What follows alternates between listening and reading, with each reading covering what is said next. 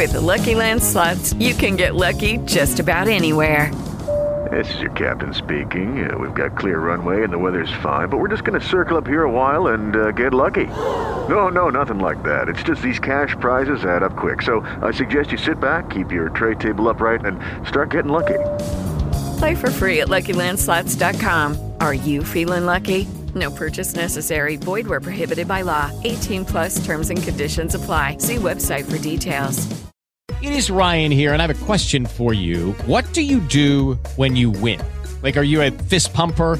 A woohooer, a hand clapper, a high fiver. I kind of like the high five, but if you want to hone in on those winning moves, check out Chumba Casino. At ChumbaCasino.com, choose from hundreds of social casino style games for your chance to redeem serious cash prizes. There are new game releases weekly, plus free daily bonuses. So don't wait. Start having the most fun ever at ChumbaCasino.com. No purchase necessary. BGW. Void were prohibited by law. See terms and conditions. 18 plus. Questo podcast è stato realizzato da Podcast Story, la prima podcast factory italiana.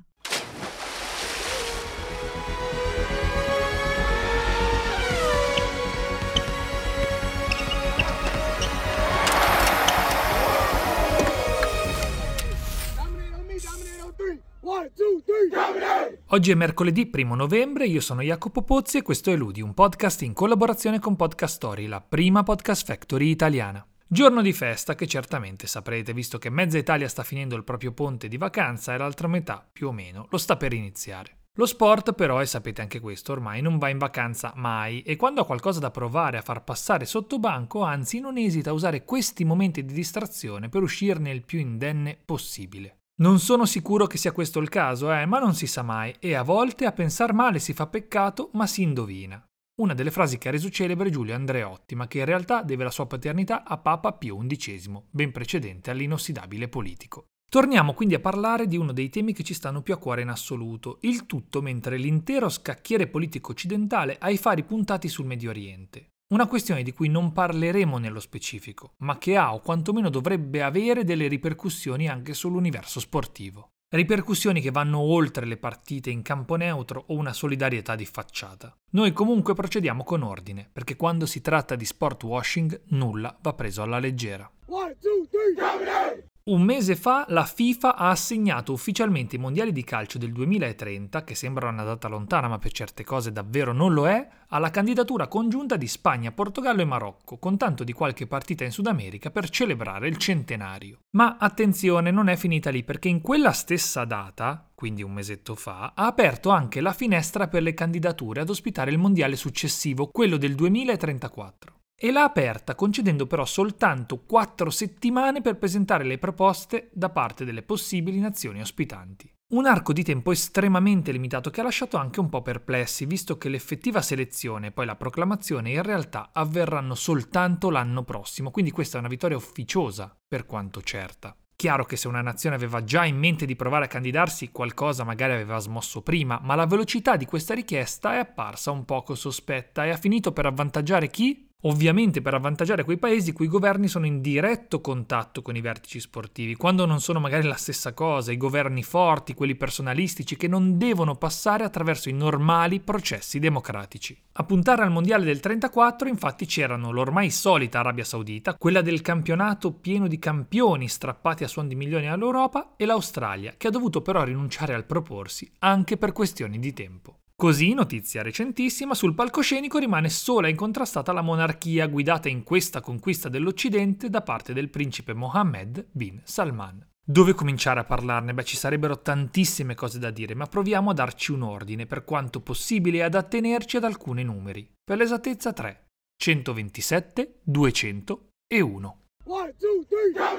127 è la posizione su un totale di 153 nazioni esaminate occupata dall'Arabia Saudita nell'ultimo Global Gender Job Report, la ricerca che quantifica e dà un valore alle disparità di trattamento che le persone subiscono per via del loro genere di appartenenza. E per chi se lo stesse chiedendo è un report molto molto autorevole, presentato ogni anno al World Economic Forum. In Arabia Saudita le donne possono guidare solo dal 2017, i matrimoni combinati con le spose e bambini sono illegali soltanto dal 2019 e una donna single può vivere da sola soltanto da un paio di anni. Il tutto ovviamente su carta perché poi la realtà è molto più complessa. E in generale i diritti di chi appartiene alla comunità LGBTQ vengono regolarmente calpestati visto che la legge prevede per loro ancora la prigionia, i punimenti corporali e persino la morte. 200 sono i miliardi di dollari spesi dal Qatar per i mondiali dell'anno scorso, una cifra che le previsioni danno già per sbriciolata da parte dei sauditi che proveranno letteralmente a comprarsi un altro pezzo del mondo occidentale di cui tanto vogliono l'approvazione. E infine uno,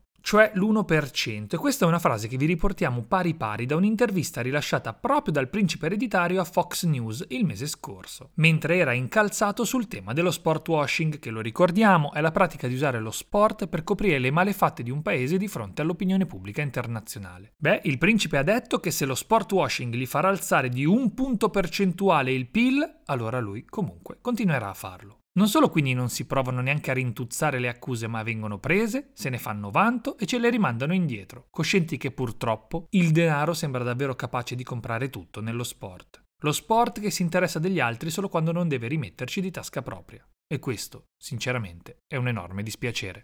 One, two, three, Lato B con una bella telenovela in salsa americana con l'ennesima fuga da Alcatraz da parte di James Harden, uno dei giocatori più forti della sua generazione, e l'uomo diventato simbolo al contrario del movimento di player empowerment. Per decenni l'NBA è stata una delle massime espressioni del valore di un contratto. Se firmavi per sette anni, e una volta era possibile davvero farlo, per sette anni restavi lì, a quello stipendio, volente o nolente, sia tu che la squadra, perché business is business. Niente rinnovi, niente adeguamenti, niente tagli dello stipendio. Poi la trasformazione digitale ha fatto esplodere il mercato, gli atleti hanno iniziato a guadagnare di sponsor quanto, se non di più, rispetto a quanto non guadagnino di stipendio e a fatturare come vere e proprie industrie. Meno dipendenti dalle squadre e dalla loro volontà, questo processo di passaggio di potere dai proprietari agli atleti è stato chiamato player empowerment. È stato chiamato player empowerment che, occhio, è una cosa molto positiva perché ridistribuisce più equamente i soldi che i giocatori stessi aiutano a generare. I contratti si sono fatti sempre più brevi perché gli atleti aspettano di vedere se i contratti televisivi si alzano di anno in anno e il peso della volontà di un atleta sul suo destino si è fatto sempre più imponente, cominciando a scegliere le squadre per cui andare a giocare. Ecco, tutto bellissimo. Poi però c'è James Harden, l'eterno incompiuto, giocatore fortissimo che non è mai riuscito però a tradurre il suo talento anche in vittorie di squadra, quantomeno non a livello più alto. È appena stato ceduto da Philadelphia ai Clippers, dopo essere passato dai Nets a Philadelphia e prima ancora da Houston ai Nets, il tutto sempre con enormi sceneggiate pubbliche, scioperi bianchi, fughe, accuse e tantissimo dramma, come se fosse un personaggio in cerca d'autore. Resterà nella storia come uno degli attaccanti più talentuosi della storia di questo gioco, ma anche come una delle vittime del processo di player empowerment, a testimonianza del fatto che la libertà sarà anche una cosa bellissima, ma che non è certo facile da gestire quando la vuoi esercitare tutta ad un colpo.